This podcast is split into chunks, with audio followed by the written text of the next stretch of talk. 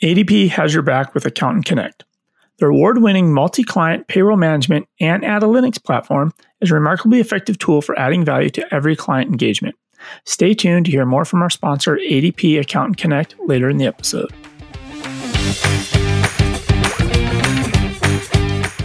So, according to Senate Minority Leader Chuck Schumer, this is on Friday, he said Given the many problems of the PPP program, it is imperative American taxpayers know if the money is going where Congress intended to the truly small and unbanked small businesses. where did that that where did this come from? Yeah, that was like that was never in any that was never ever mentioned that yeah. it's for the unbanked small businesses.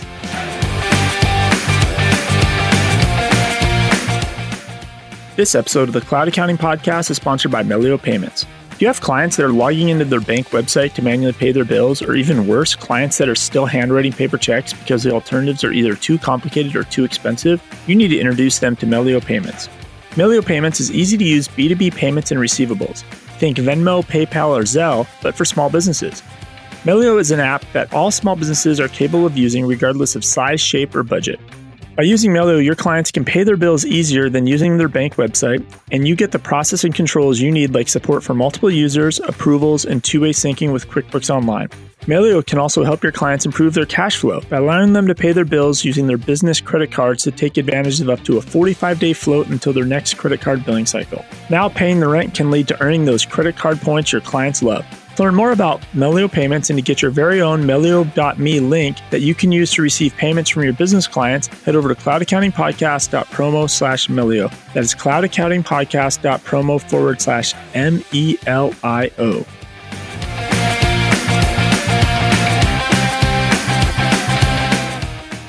This episode of the Cloud Accounting Podcast is sponsored by PayPie. The line between a successful small to medium sized business and a bankrupt one is often how much cash they have in the bank, how well they adapt to market changes, and how long they are able to remain cash flow positive during challenging times. PayPie integrates with QuickBooks Online and Xero to help put an end to cash flow problems. By using daily, weekly, and monthly forecasts, cash flow calendars, and powerful customized what if scenarios, you can visualize your clients' finances in clear and intuitive ways so you can take action and reshape their cash flow.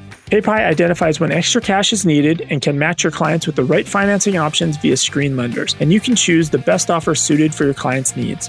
Just for listeners of the Cloud Accounting Podcast, PayPie is offering its fully functional unlimited companies license for free until August 31st, 2020 head over to cloudaccountingpodcast.promo slash paypie. That is cloudaccountingpodcast.promo forward slash P A Y P I E.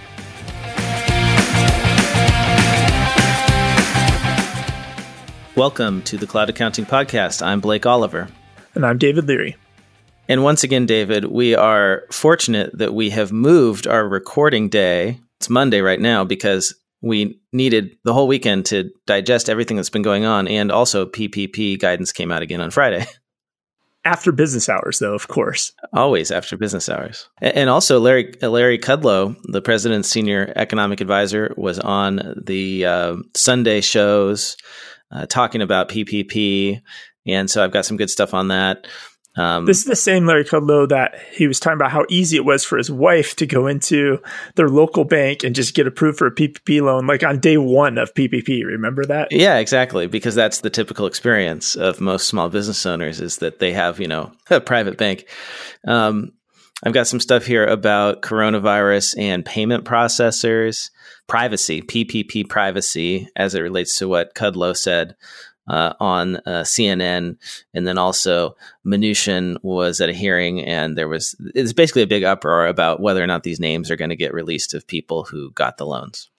Oh yeah, I, so I have some of that stuff too. The uh, PPP stuff as well. Yeah. Um, there's also a newer program that's now coming on the table that's going to be allowed. Like I don't know if we could we talk about that. They're calling it. Um, I think payroll paycheck protection program advanced or something. Oh, so this is new to me. Yes, there's a there's a yes uh, another that's that's being proposed on the table. I I, I want to talk about neobanks because uh, Wave launched uh, a bank. So yes. Wave accounting software, and then I have stuff about Square, and uh, there's all lots and lots of neobank stuff. Um, accounting apps becoming banks, banks becoming accounting apps, tons of articles related to all that mess. So I would love to start with that because I think that is big news. You've been predicting this for months, if not years now. what is going on with Wave? All right, so Wave Accounting, which we've talked about before, they got purchased by H and R Block last year sometime. They got acquired, and they're an accounting application like General Ledger, right? Uh, That's correct. Historically free, you could start using it for free and they had like Google Ads in the side, an accounting software package that was free with like Google AdWords kind of running on the side in the margin.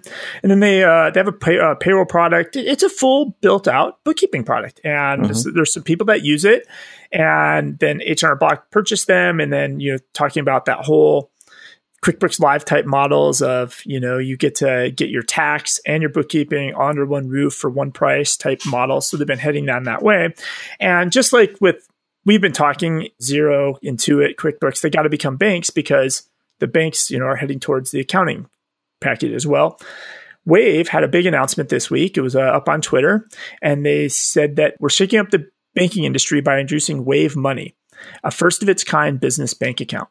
It's a, basically it's a business bank account with a debit card, so no account minimums, no monthly fees, free instant payouts, built-in bookkeeping, mobile check deposit. I was surprised to see them be the first ones to do this one of the things that they released in their uh, press release, which I thought was uh, interesting, just two pieces. One, it's limited release, supposedly. It's only on iOS. So if you happen to have Android, you cannot you take advantage of the Wave Money app at this time. But they released a figure which is really interesting because obviously they, they're coming out as being fee free.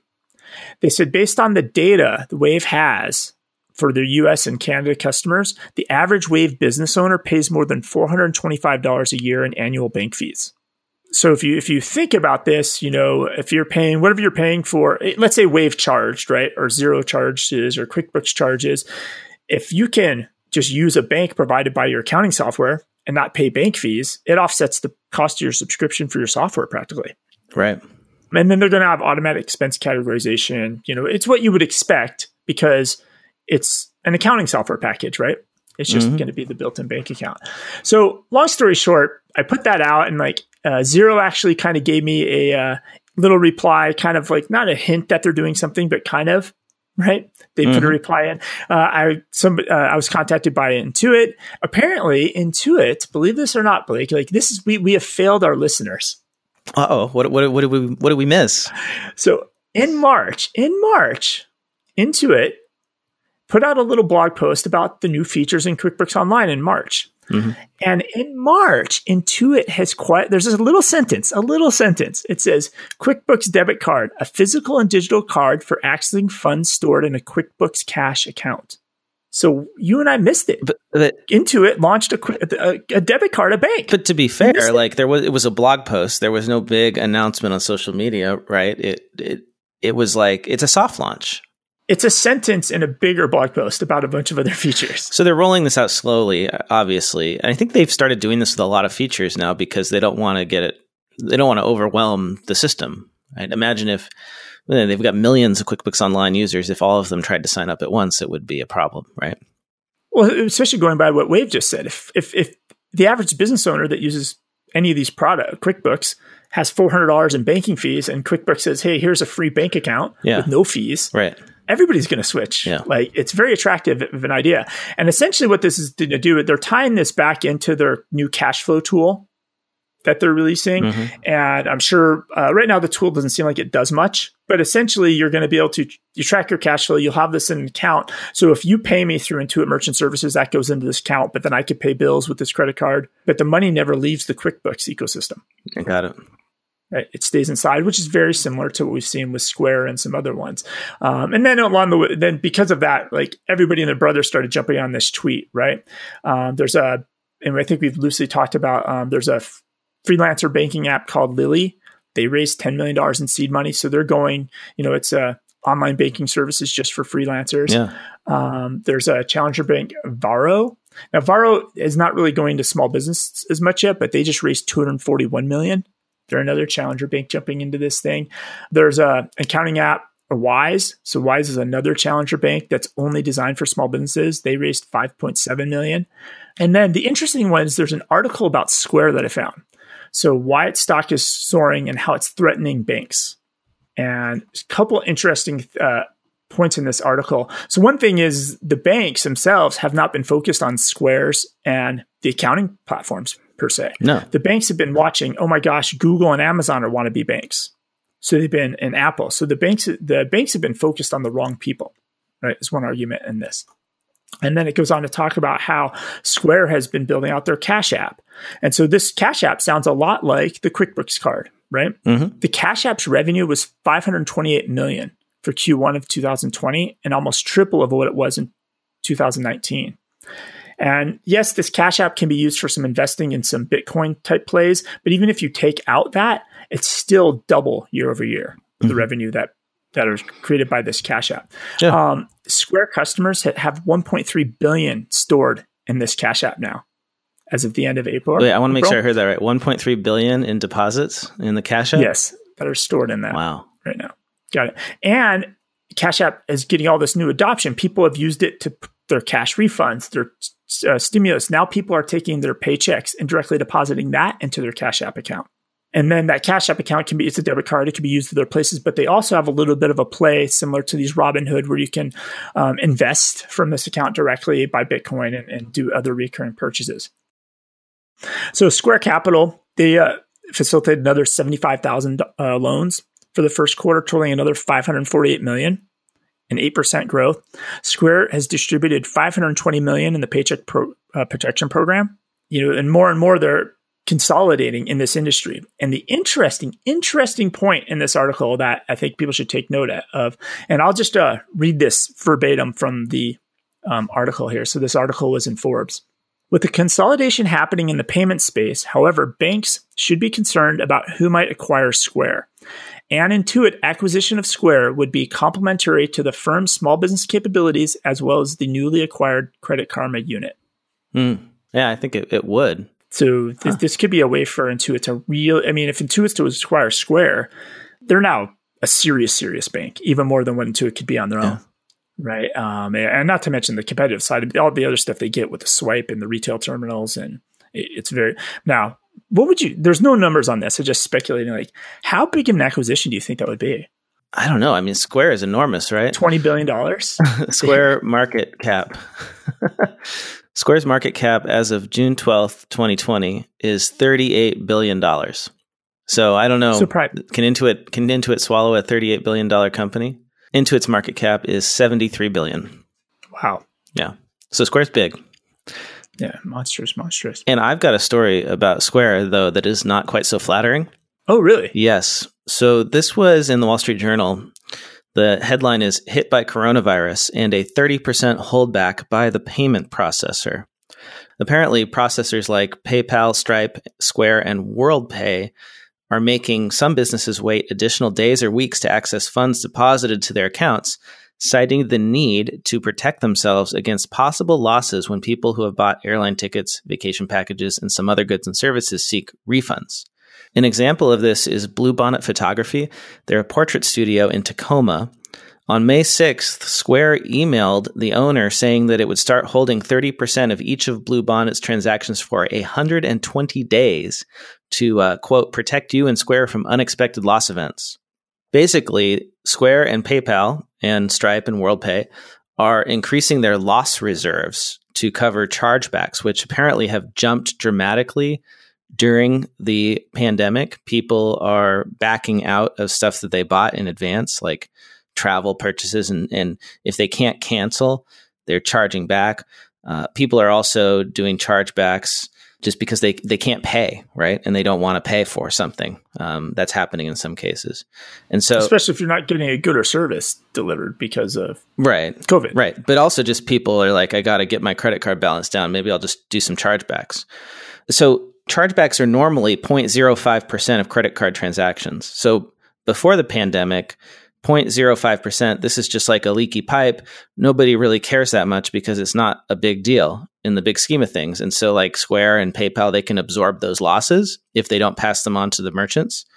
Uh, normally they do, but sometimes they can't collect because the merchant then goes out of business they're out, right? They have to cover that. So that's why they have these um, amounts set aside to cover their losses. And and historically, it's been, I think you- just said a, a half a percent historically. it's 0.05% of credit card transactions. And that was historically, and you said this is increased now. In certain categories, like travel, chargebacks are as high as 40% right now. So just, I understand that. Yeah, just massive jump, right? So this is rolling downhill to some businesses that are in certain types of industries like photography, right? Well, what do a lot of photographers do? Weddings. Weddings are getting canceled or changed and maybe somebody doesn't want a photographer for a virtual wedding. So that company, even if they're not doing a lot of weddings, got hit with this new policy by Square because it's very impersonal. It's just based on your industry. So the the owner was really upset because their company, this Bluebonnet company, never had a disputed transaction in three years with Square. So Square, here's the here's the big picture effect, right? That's the small impact on the business owner. You know, holding onto your money for 120 days, like that's it's crazy. This is one of the things that PayPal has done for a long time that really really pisses off business owners. I mean, I had a client when I was in practice who got hit with a policy like this with PayPal and was processing all of his business's online transactions through PayPal and just totally screwed up his cash flow and there was nothing he could do about it. So eventually he got away from them, but it took him like half a year because they were holding onto his money for that long and they're allowed to do that. So here's the big picture impact. Square reported a $106 million loss for the first quarter because it had to triple the amount it set aside to cover potential losses on transactions and loans and there's a chart here in the Wall Street Journal showing how much Square has set aside, and they just they over they more than tripled it.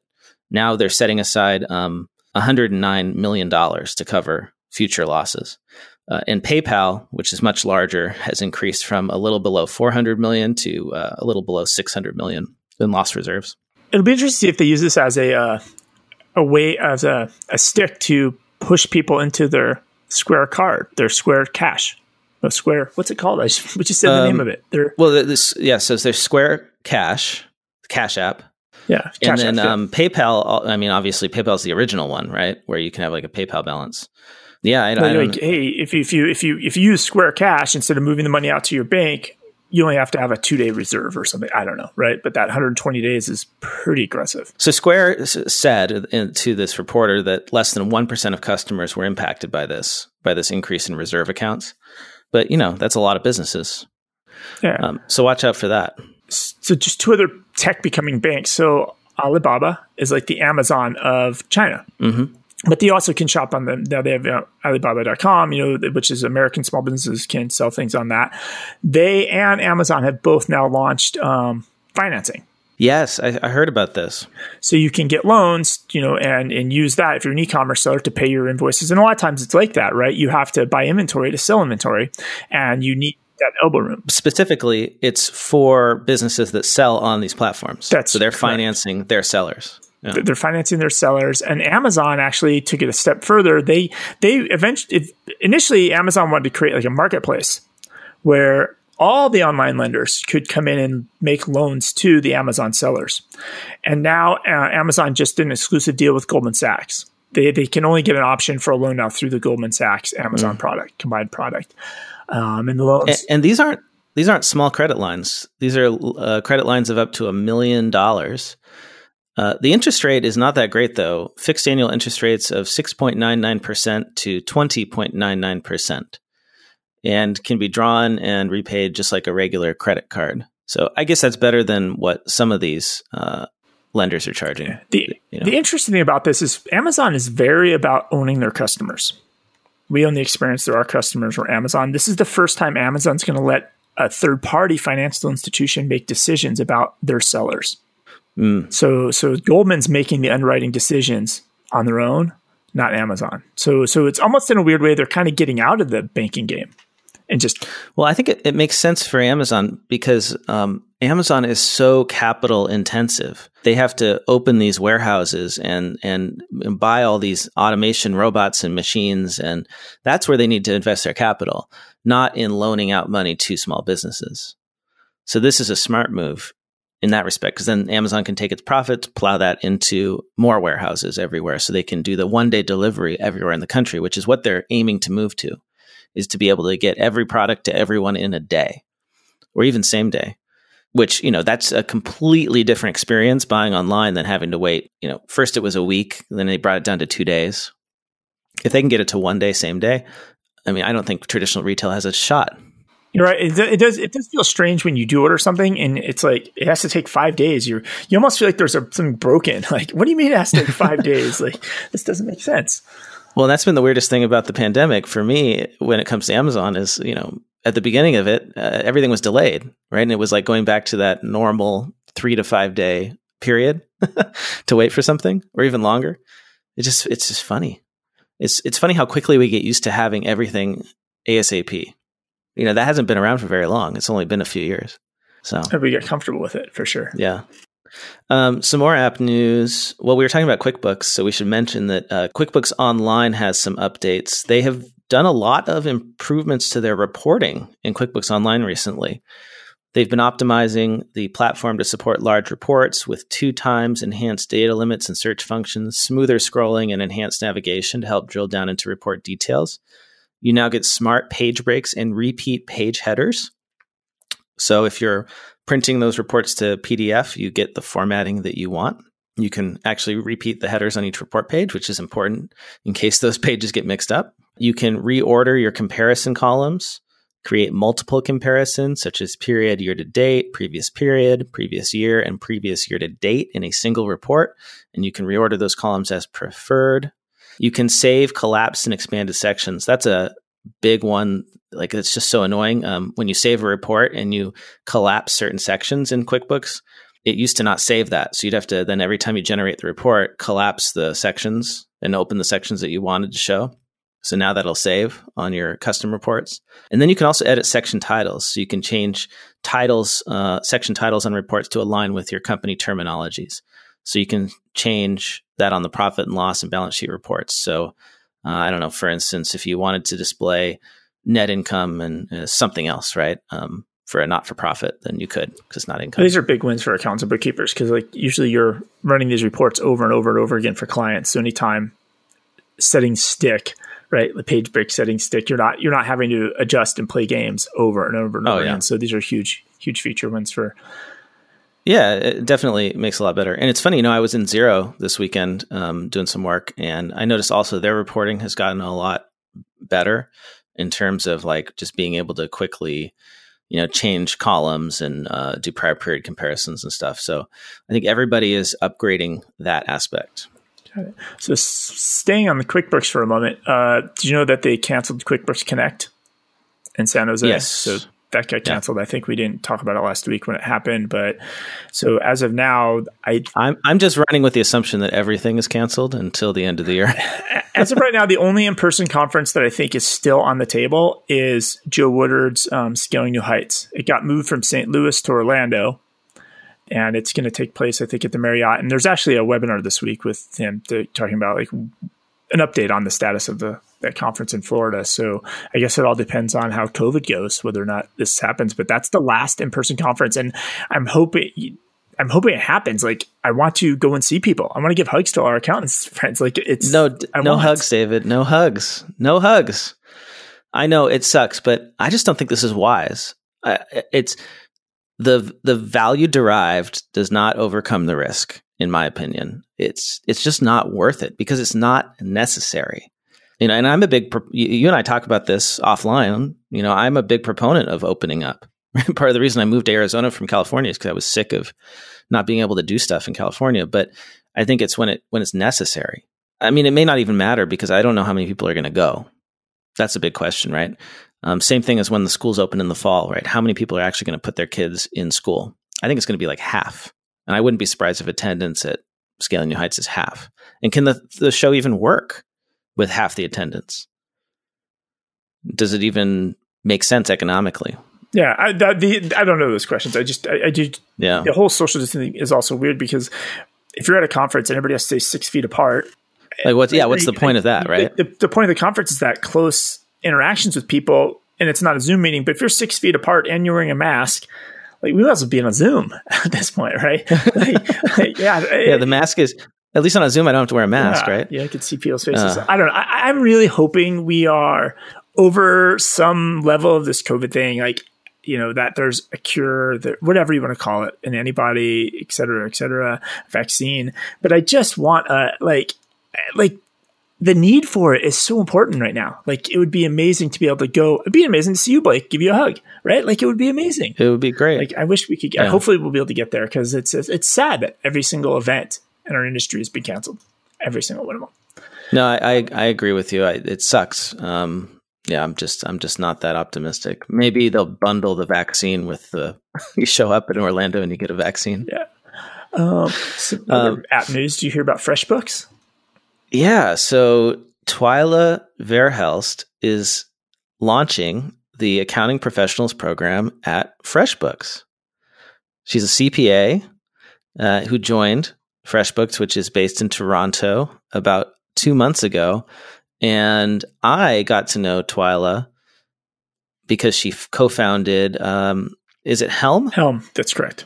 A cash flow application in, in 2018 really interesting to see FreshBooks finally launching an accountant's program. Although I think maybe they had like one a long time ago, but it, it didn't get a bunch of. Um, I feel like they dabbled in this about five or six years ago.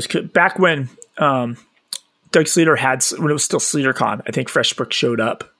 Yeah, and because I remember getting like a, a, I signed up for their accountants program back in the day, and I got like a really nice care package like with a personalized letter saying thanks blake welcome to the program. Um, and, and by the way I, I, go way back with freshbooks. When i started my bookkeeping business and i was just a freelancer in like 2009 i was billing by the hour right doing quickbooks pro advisor work and bookkeeping and i used freshbooks the mobile app when it was one of the only mobile apps to track my time when i was driving around doing all that stuff. And then i would invoice my clients and I, I found it to be the easiest way to do that one thing I thought was interesting in these press releases about this is this kind of uh, loose words. Uh, they're inspired by a collaborative accounting approach in which accounting professionals and their small business clients work together as a team sharing bookkeeping tasks. And I, I, kind of read this and I almost start to feel like it because FreshBook, they're focusing on bringing together modern accounting firms with small businesses. Like, is this heading towards another QuickBooks Live model, right? I mean, there's not a lot of oh, details past we that, need- but is it another similar model where, you know, it's going to be this great area, this gray area between accountants and the small business owners? I hope not, because I think we've got enough of that now. I mean, look, you mentioned it with the Wave cash announcement, like one of the things that Wave offers when you sign up is the the bookkeeping software is free, but then they'll try to sell you uh, stuff like payment processing and bookkeeping. You can buy bookkeeping through Wave, but if you're going to create an accountant's program, it's probably better not to compete directly with the accountants in your partner program. So I don't think they will do that. I think it's great. If I were an accountant, if I were, well, I am, but if I were in practice, if I had my practice, I would sign up for this ASAP because FreshBooks has millions and millions and millions of customers. They are the dominant GL actually in North America. I think they have more users by user count than QuickBooks. Now, granted, that's because they, they count it differently. It's not org, it's users. But yeah, if, if QuickBooks are counted that way, QuickBooks would have 80 million, right? Like you just because you send somebody an invoice and they click pay, that doesn't make them a user, right? right. Like it's, it's the way uh, they count. But another thing is, I mean, they flat out say in here, the program will connect its members with FreshBooks customers seeking analytics, reporting, and business strategy coaching from an accounting professional. Like it's very yeah. clear they're going to play middleman. Well, connecting is different than like processing payments and you know managing a billing relationship. So yeah. we'll see exactly what you mean what, what is meant by that. But hopefully you know if it's a traditional program it's it's like they have a directory you can look up a freshbooks professional who will then you know work with you on that platform. Yeah and they, they talk about that. They they said uh, it'll gain access to a collaborative community innovative tools and technology personalized training and education and dedicated support for the accountants or bookkeepers. So yeah some part of this does feel like a typical accountants program you you've seen with other yeah. account um, it's it's it, at some level it is a little surprising like why it took a decade really for for FreshBooks to finally jump in to this but um, well because they had a really successful direct model right? They were able to go directly to small you know businesses professionals freelancers uh, and and find them online. And you know maybe they've saturated that and now they're looking to expand further. Um, and and you know they they also when they started it was it was single entry accounting. So most accountants were not interested in using that. They would take their clients and switch them onto QuickBooks immediately, uh, so that they could actually do you know double entry accounting. And FreshBooks uh, I haven't used the product since they announced it, so I'm not totally sure if it's full double entry, but they they they added that capability. So now it's like a competitor potentially to Xero to QuickBooks. Yeah, so you, you don't have to pull your clients off of it or use it and then have them sync, right? And that, that, was always a strategy people could use with FreshBooks, right? Like, okay, fine, stay in FreshBooks, do your invoicing in FreshBooks, and then sync that data over to QuickBooks somehow, right? And, and then I can do the bookkeeping. Yeah. And that's actually exactly that's exactly what I did with one of my largest clients. I had them doing all their invoicing uh, in FreshBooks, and I would sync the data into Xero. with with various levels of success. Um, BQE Core had an announcement. They are going to now integrate with Tax 1099. So essentially, you can now, if you're you're using BQE Core to manage all your vendor relationships, you can actually onboard the onboard to Tax 1099 automatically, so you can file your 1099 forms, etc. So it's very similar to the way t- Tax 1099 is integrated with other apps. It's just now a niche app. Uh, BQE Core is really going to start doing that as well.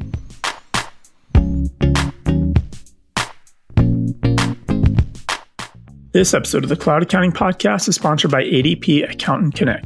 How can you stay on top of your game and still have time to think more strategically? Or how do you keep up with all the COVID 19 related stimuli programs to make sure your clients have the documentation to get their piece of the pie? By using ADP's award winning multi client payroll management and analytics platform called Accountants Connect. Your client's go to guru by leveraging Accountant Connect's tools and resources to strengthen your strategic advisory role while boosting the efficiency of your traditional tax and accounting services. With ADP Accountant Connect, you can process payroll and easily integrate payroll data to the popular accounting systems like QuickBooks, Xero, and Sage, and handle your clients' needs anywhere at any time. And because ADP Accountants Connect was designed by accountants for accountants, it includes so much more. You can take a CPE course on trending topics, provide your clients with benchmarking data, access a tax resource library, calculators, ebooks, even template letters for communicating with your clients. And it's free. Head over to cloudaccountingpodcast.promo slash ADP. That is cloudaccountingpodcast.promo forward slash ADP. ADP has your back with Accountant Connect.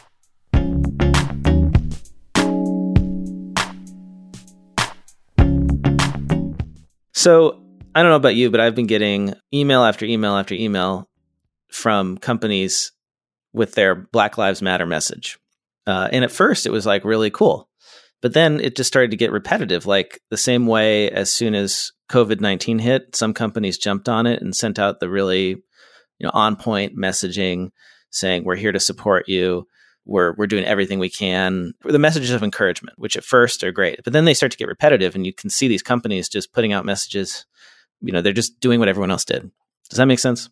So last week I got an email from CalCPA with the CEO's uh, statement about diversity. Anthony Pugliese outlined his 90 day plan to enact programs and actions aimed at building a more diverse and inclusive environment for CalCPA members. So here's what they're doing they're signing a pledge to publicly affirm CalCPA's commitment to equity and inclusion. They're forming a member led diversity, equity, and inclusion committee to lead efforts in creating meaningful programs, resources, and outcomes for CalCPA members so diversity committee. They are going to, via this committee, address specific goals, standards, and practices designed to identify and address racial inequities and establish specific metrics to measure progress on said goals. And uh, they're going to join state CPA societies across the nation, sharing best practices for achieving a more just and equitable professional association. This reminds me of kind of like all the stuff I've seen from some of the CPA firms that are out there that are making statements saying, we're, we're signing a pledge. We are creating a committee. We're going to come up with a plan. You know, I'm not, I don't mean to call out Cal CPA. It's just this is the email I got that I noticed that stuck out to me. But it seems like all of these plans and stuff, like they always result in a committee being formed, a plan being a, a statement that we're going to make a plan. And then like nothing really ever happens. Like I remember all of this with women in accounting recently. And has the number of, you know, female partners really increased all that much in large firms? No, I think we're still under 20%. And you know, we've been talking about diversity in accounting for 50 years and nothing has really changed. As we discussed on one of the last episodes, you know, the percentage of African American CPAs is 1% in CPA firms. And I found out that partners, it's 0.3%, right? And the population is like 13 to 15% black. So like we, we are we are not making much progress. It's about the same as it's been. And I just, it's frustrating, right? To like, it's annoying to get these messages where you know there's, it doesn't feel like action is actually happening, that it's just uh, words being said. Like it's the, uh, I guess we got to put out our statement too. And everybody's just like, it's like, it's yeah. the checklist. Like, all the other uh, state societies did it. We need to do it too, but nobody's actually truly implementing plan. Like, like, like there's a meeting, they create the email, and then you kind of feel like nothing ever really happens after that. Yeah, and I'm thinking about this over the last few weeks. Is this, you know, the whole the protests are happening. Uh, Black Lives Matter is the top news story every single day for over two weeks, and you know, it's just sticking in my head. And I think to myself, we know exactly how to solve this problem as accountants. We know exactly what we should do, and we just aren't willing to do it. And you know what that that is? What is this, Blake? What? So th- there's some hope in this CalCPA message because he calls out addressing specific goals, standards, and practices designed to identify and address racial inequities. Accountants are about quantifying. We are about setting goals and metrics and measuring progress to those goals and metrics. So if we want to make our firms more diverse, how do we do it? Create a KPI for diversity in your firm and stick that on the dashboard that all the partners, or at least the managing partner, is looking at every week. Because firms are really, really good at measuring stuff like utilization, realization, billable hours. Right? All the best firms are obsessed with looking at that data very frequently. And then tie bonuses and partner payouts to this KPI. Exactly. And put that at the top. So start measuring, you know, what percentage of your staff at every single level in the firm is diverse. And it could be as simple as, you know, here's the percentage of white males and then here's everybody else. You could also break it down by gender too. I think that would be helpful. So you have two. You have gender diversity and racial diversity, and that's a number. It's a percentage for every role in the firm, right? Every level of promotion all the way up to partner and you display that publicly. And then you say, what it sh- here's what we aim for it to be, right? You set a goal and then you make it happen. Right? If you if you don't do that, it's not going to happen. And we know that as accountants, right? If you don't set a goal, if you don't set a budget, basically, then it won't happen. So that's what needs to happen. We need to set a budget for diversity and then and then figure out how to make it happen. It seems kind of obvious to me actually. So you have like a diversity KPI. Put that on your firm dashboard. And then, um, or even at the state society uh, levels, they should be tracking it and reporting on that every quarter, like what the numbers are. Ask ask ask every firm to report diversity, and then uh, give awards to firms that increase diversity, that improve that. I mean, it's just abysmal. And, and, and it was what was really weird, I think, for me working in a big firm was seeing how many of the staff are diverse. So many women, right? It's like fifty percent or more women in accounting at the like staff level in my classes, it was like 60% or more. A lot of diversity. Um, you know, in Southern California, tons of Asian folks are getting into accounting, right? That is no surprise to anyone who worked in, in, in accounting in California. And yet they represent like hardly any of the partners. You know, no black people in the partnerships, all white men as partners. And, uh, you know, that actually worked out really well for me, right? As a white guy, like all the partners, like I, it's, it's like, it's completely obvious that like the way that you get promoted in an accounting firm is when people like you. And people who are in positions of power, who are partners, are more likely to like you and give you work if you look like them, if you look like their kids, right? It, it's it's just it's obvious, and that's the sort of unintentional, not direct form of racism, but it is it is a form of racism. And this is the other thing about accounting that you know, I have noticed. We like to think that we are objective and that promotions are based on who has the uh, most realization, utilization, billable, billable hours. Billable hours, the most billable hours. but how do you get billable hours? People have to give you work. And how do you get work from people? Well, first you got to be good at the job, but more importantly, they got to like you.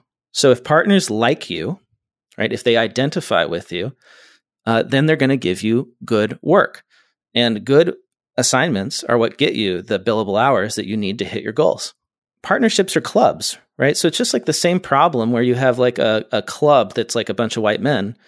They're going to recruit people subconsciously or consciously that are like them because that's how people are. We like people who look like us.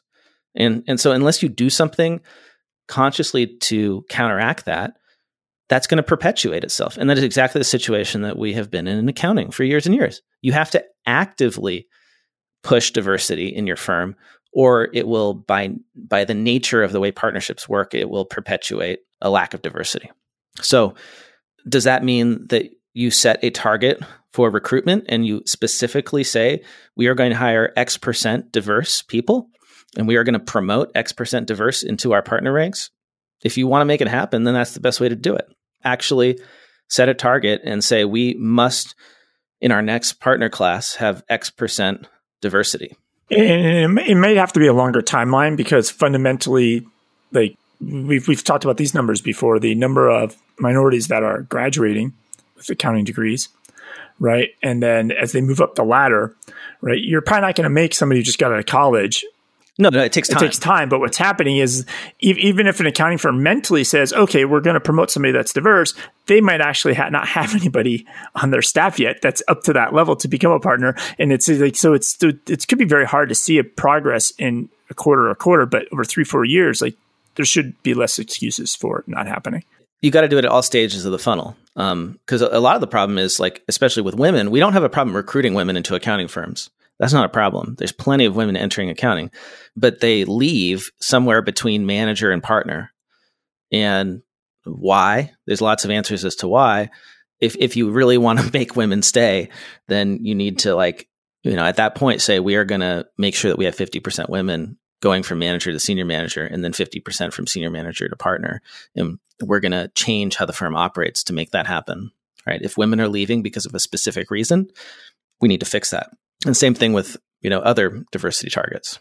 You, you you can't just say like, oh, we have a system that is you know like a colorblind system can still be racist. That's one of the things that I've learned over the last few weeks because if it perpetuates the situation, then it's you know systematically racist. So anyway, that's me. You know, I'll step down off of my soapbox here on that. Um, to summarize, the premise is you got to start tracking it.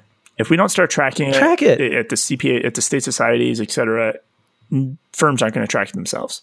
And they don't don't reward the behaviors right along the way. And go out and recruit on campus at places that are you know historically black or you know more diverse. Like yeah you actually got to go do it too.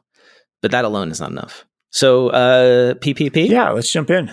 You want to you want to okay. talk about Mnuchin? do you want to talk about rubio? Like what do you want to well so let's just talk about the new guidance that came out on friday so, effective January 12th, the SBA and Treasury announced some new and revised guidance regarding the Paycheck Protection Program. So, I think we're on the 14th interim final rule.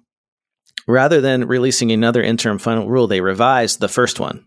So, this was a revision to the first interim final rule.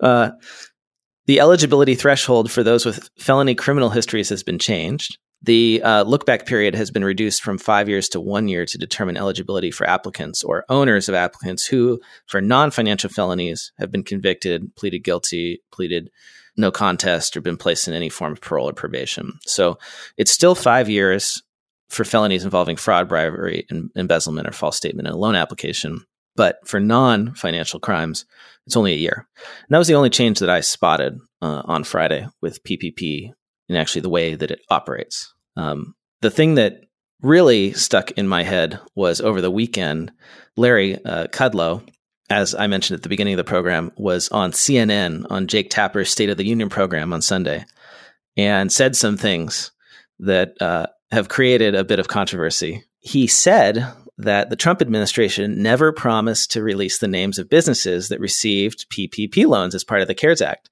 And this was in response to questioning about Stephen Mnuchin, uh, on Wednesday who said that he told Congress that the SBA is not going to release the names of the businesses that received PPP loans. And now there's people in Congress who are like upset about this, right? Because transparency. The administration promised transparency. And I'm not sure exactly what the administration promised. I do recall them promising transparency in the program because it's 600 billion dollars and you you know you need some transparency to make sure that people, you know, who ought to have got the money got the money, right? Well, there, I mean, some of it is to Mark Rubio, right? Yeah, Marco Rubio. Yeah, he was saying on that April uh, 29th, he insisted we are we are going to know one way or another who got this money. So he was he was he was all about releasing this. Yeah. Right. We will make them do it. He was all about releasing this. But now, since Mnuchin went on and had his testimony, right? And They walked uh, it back. And walked it back. And now he's saying, yeah, yeah, he's changed his course. Maybe it is uh, proprietary information. So, so Rubio's completely flip flopped on this this point of view. But then, if you really, um, Oh, and just to add to that, uh, David, so the SBA also previously had said that the names would be released. And on the application, it says that you agree that your name and address may be released as part of a Freedom of Information Act request. So this this was planned. because historically, all SBA loans, that information's released. yeah, you can go find that speaking. out. Yeah, it's taxpayer money, right? Yeah, and the so I mean, there's the argument whether they should or shouldn't, and I argue that I come from the point of view that we should because the really the key is just to get insight of who kind of got sweetheart deals and who if they're connected to people in politics. Like we need to see that it Yeah. needs to be disclosed, right? Um, they think it's going to be well if we know that this company got this much of a loan, that means their payroll is this much, and it's going to be a competitive advantage for their competitors and all. But but not if everybody's out there. Yeah, It's that, not competitive for anybody. that's the main argument is that because the loan is calculated based on payroll amounts, you could, knowing the amount uh, that somebody got for their loan, you could figure out what their annual payroll is, and that that is proprietary information and should not be released. Uh, And you know, I, I mean, real, I guess, I guess, like that could be competitive intelligence, but you know, given that these companies agreed that their this information could become public, the, the other problem I have with this is just so there's an article um, I'm in an article from Politico. Basically, Mnuchin's been um, you know testifying to Congress, right, and talking about oversight of this, and there's like this revisionist history happening on what the purpose of the Paycheck Protection Program was. So, Blake, what was the purpose of the Paycheck Protection Program? Well, you know, I'm still not clear on that. Um, it was either small, depending on who you, who is talking. It was either small business stimulus, or it was uh, to protect, you know, keep people off unemployment. Okay. So, according to Senate Minority Leader Chuck Schumer, this is on Friday, he said, given the many problems of the PPP program, it is imperative American taxpayers know if the money is going where Congress intended to the truly small and unbanked small businesses.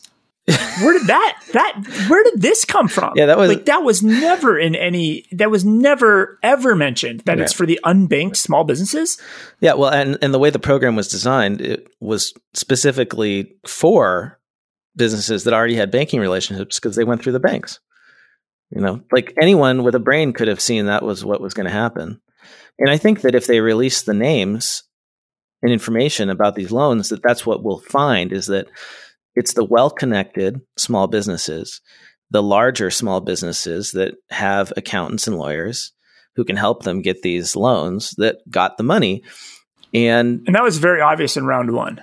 That first 350 million, it was very obvious Yeah. who got stacked up, who got prioritized, and they got a sweetheart deal when it was supposed to be open to everybody on day one. yeah, And that's what they're afraid is going to be exposed, yeah. right? Is that people stack these things, it, arguably illegally. And you know, I was talking with my dad about this, uh, and he had a good point, which is that like he doesn't think the names will become public because there may be a lot of wealthy, you know, Republicans and and Republican owned businesses where you know they got these loans and they wouldn't want their names to become public. But you could say the same on the on the Democratic side. And Oh, it's all politicians are connected to people. Right. Yeah. So- they- uh, this is not a Republican Democrat thing. the, It's- the yeah the leadership right in the in in Congress probably would on both sides probably would not be too sad if these names never came out because it would just create a hassle for for them on all fronts. Oh, I'm sure this is posturing, right? Right. Uh, This is uh, political posturing on, on all fronts. But not only that, so the uh, it's not just so the SBA they're withholding information from the Government Accountability Office.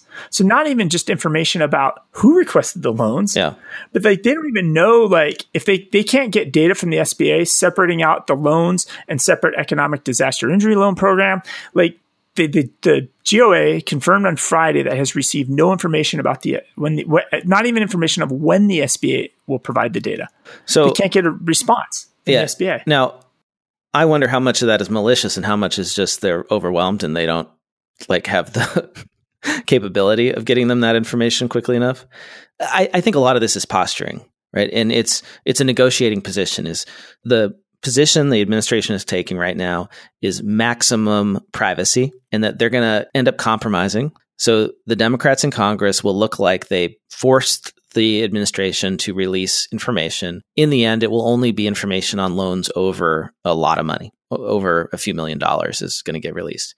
And then, you know, the press will have fun going through and, um, you know, picking out businesses who should they have got the money should they not? Look at this mom and pop that went under but this you know big meat packing plant was able to keep going even though they're making tons of money right? That sort of thing. Um, so that's where they'll end up. And nobody in Congress wants all the names to get out there because I, I can guarantee you that so many of those names are going to be like, you know, donors, people who don't want the names to get out there who have influence. Yeah, and there's a letter that um, Senator Kamala Harris and uh, Democratic Senator from California and Representative Katie Porter, Democrat California, they they were an open letter on Friday, and one of the sentences in it really makes a lot of sense, and I think kind of can summarize this right. It is impossible to know to the extent of the PPP's problems or its successes without access to the data. Right. And, and, and we even had somebody write a review that you and I were too harsh about the success of PPP. But without the data, none of us can celebrate this or criticize its problems. Yeah. If the data is not available to us, to, well, to both sides, right? It's just not available. So maybe the administration is also stalling, hoping that the economy improves over the next few months and then nobody cares anymore and the PPP will get credit for a lot of that success, which, you know, happened with the May unemployment numbers. PPP, in every article I read about the unemployment numbers, the Paycheck Protection Program got credit for at least some of that $2.5 million, uh, 2.5 bill, uh, million jobs that was saved. Yeah, so that's the controversy about the privacy. We'll see what happens with that. In terms of the actual forgiveness, there's still calls in Congress to make the forgiveness application simpler because it's 11 pages right now and it's pretty complicated. Gene Marks uh, wrote up another opinion piece for the Washington Times about the Paycheck Protection Program is a su- success, except for one big issue. And you can skip the whole article and skip all the way down to the part where it's the forgiveness application. It's just impossible. And again, yeah. his argument is convert, just call this what it is. It's a grant and move on. Let small businesses move on. Well, and again, I, like I would set a threshold. So loans under a certain amount, just automatically forgive them. Just just do it. And if they did that, that would encourage the businesses who haven't yet applied to apply and get the rest of the 100 billion or more that is still in the pot available to be taken. The second round has not been used up. And I think the big reason is that most businesses, the small ones without the accountants and the lawyers, are too scared to take the money because they don't know how to do these forms. I mean, these forms are challenging for accountants. Do you think your typical small business owner is going to be able to do them or want to do them? No. Uh, and then they worry about you know just getting saddled with additional debt if it doesn't turn out to be a grant, and that's the uncertainty is the problem.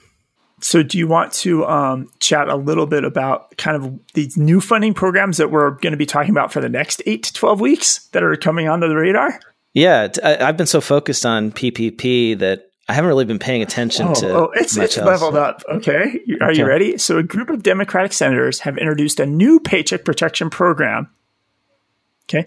Only for small businesses with 100 or fewer employees, including self sole proprietorships and self employed, right? Mm-hmm. Okay. Are you ready for the name of this? Well, okay. Uh, to be eligible for the prioritized paycheck protection program. So, it's now four P's. the 4P 4P program. So to be eligible, you must have already sent spent a PPP loan. So you got your loan, you used it all up.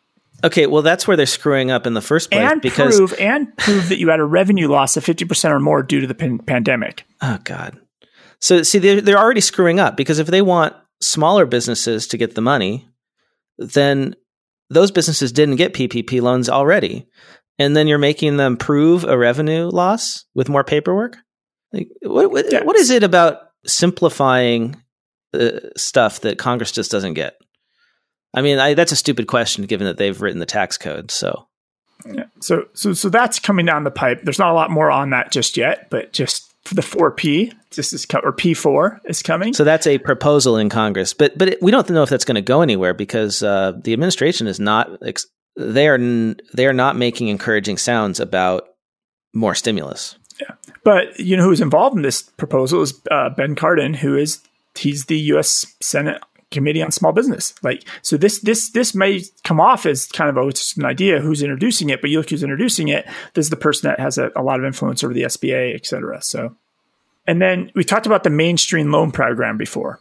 Main right? Street, so that's basically Main Street Main lending Street, program which is not for Main Street businesses, it's for huge businesses. Right. So they've changed the guidelines for that already. Hasn't even started, and they've changed the guidelines. So now the minimum loan amount will be two hundred fifty thousand. Before it was uh it was five hundred thousand, and the maximum now will um, could be up to three hundred million from the previous two hundred million. So they're already changing this, and this loan program is really wrapping up to start um, next week. Uh, it's days away from making its first loan is what it says in the article. And so this is the whole another set of money that's going out that's going to have to be tracked, going to have to be reported on. But this is different because this is loans directly from the Fed. So this is just how the Fed gives banks loans. They're going to give loans to businesses, large businesses. And so uh, this is a whole nother thing we're going to see. They're going to provide $75 billion in equity that can be used up for up to 600 billion in lending. Hmm. Right. So this is a whole. This program's about to roll out, and it's already getting changed. Um, and then, I know we talked. I, I hinted at this a couple weeks ago. I was like, well, probably you know, with we were talking about why there should be forgiveness, right? Just get this off of people's plates mm-hmm. because there's new things to worry about. Well, U.S. Treasury Secretary Mnuchin said the administration is considering reimbursing businesses whose storefronts were damaged in the recent rioting. So there's going to be a whole new set of uh, programs that are going to be out there for small businesses that were damaged because of the rioting. Well, it's hopefully more programs to track, more programs to report on. It's hopefully that paperwork will be a lot easier. It, well, the good news for accountants and bookkeepers, there's going to be plenty of work for you. there's plenty of work for you regarding this stuff. It's true. It's you know, it's a stressful time for the community, and you can just see that in uh, Twitter. But but it's also an opportunity. There's so much work to be had if you're willing to jump on these programs and figure out how they work and help your clients get funding. Well, uh, that's all the time we got. Yeah, I'd love for people to give us a call, call our voicemail, and let us know what you're doing possibly to for diversity in your own firm. If you have any ideas or whatever you're doing to address diversity in your own firm, we'd love to kind of hear their ideas on a way to do that. Yeah, that'd be great. Ways to measure it. That number is 202 695 1040. 202 695 1040. It's a Google Voice number. Uh, it'll go straight to voicemail and, and leave us a message. We'll take a listen and we maybe will play it on the air. And if you want to reach me online, I'm at Blake T. Oliver on Twitter. How about you, David? I'm on Twitter and actually all the socials. I'm at David Leary.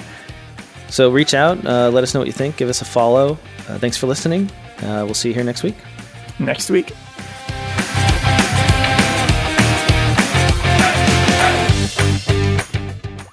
Time for the classifieds.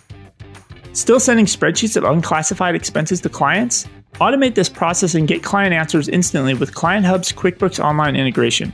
This feature was described as one that only an accountant would have come up with, as it solves a real big pain point. Client Hub is a modern client portal designed for cloud accounting firms. Get started today with a free trial at clienthub.app and enter promo code CAP25 for 25% off your first three months.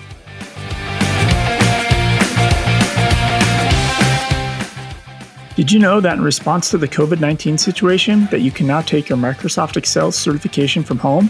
Want to learn how? You can by joining Steve Chase's Excel Bootcamp. His summer classes run Monday through Fridays from 3 p.m. to 4:30 p.m. Central Time.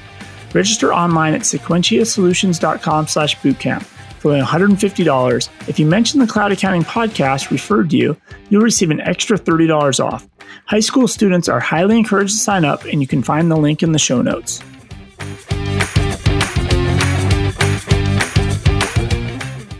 AccountingTax.com has helped more than 8,900 tax, accounting, and wealth management firms map out a client experience through client acquisition, conversion, onboarding, retention, and expansion, with the goal of getting clients to pay more year over year. If you're looking to develop your practice and take it to the next level with advisory services, go to accountingtax.com forward slash cloud to learn more.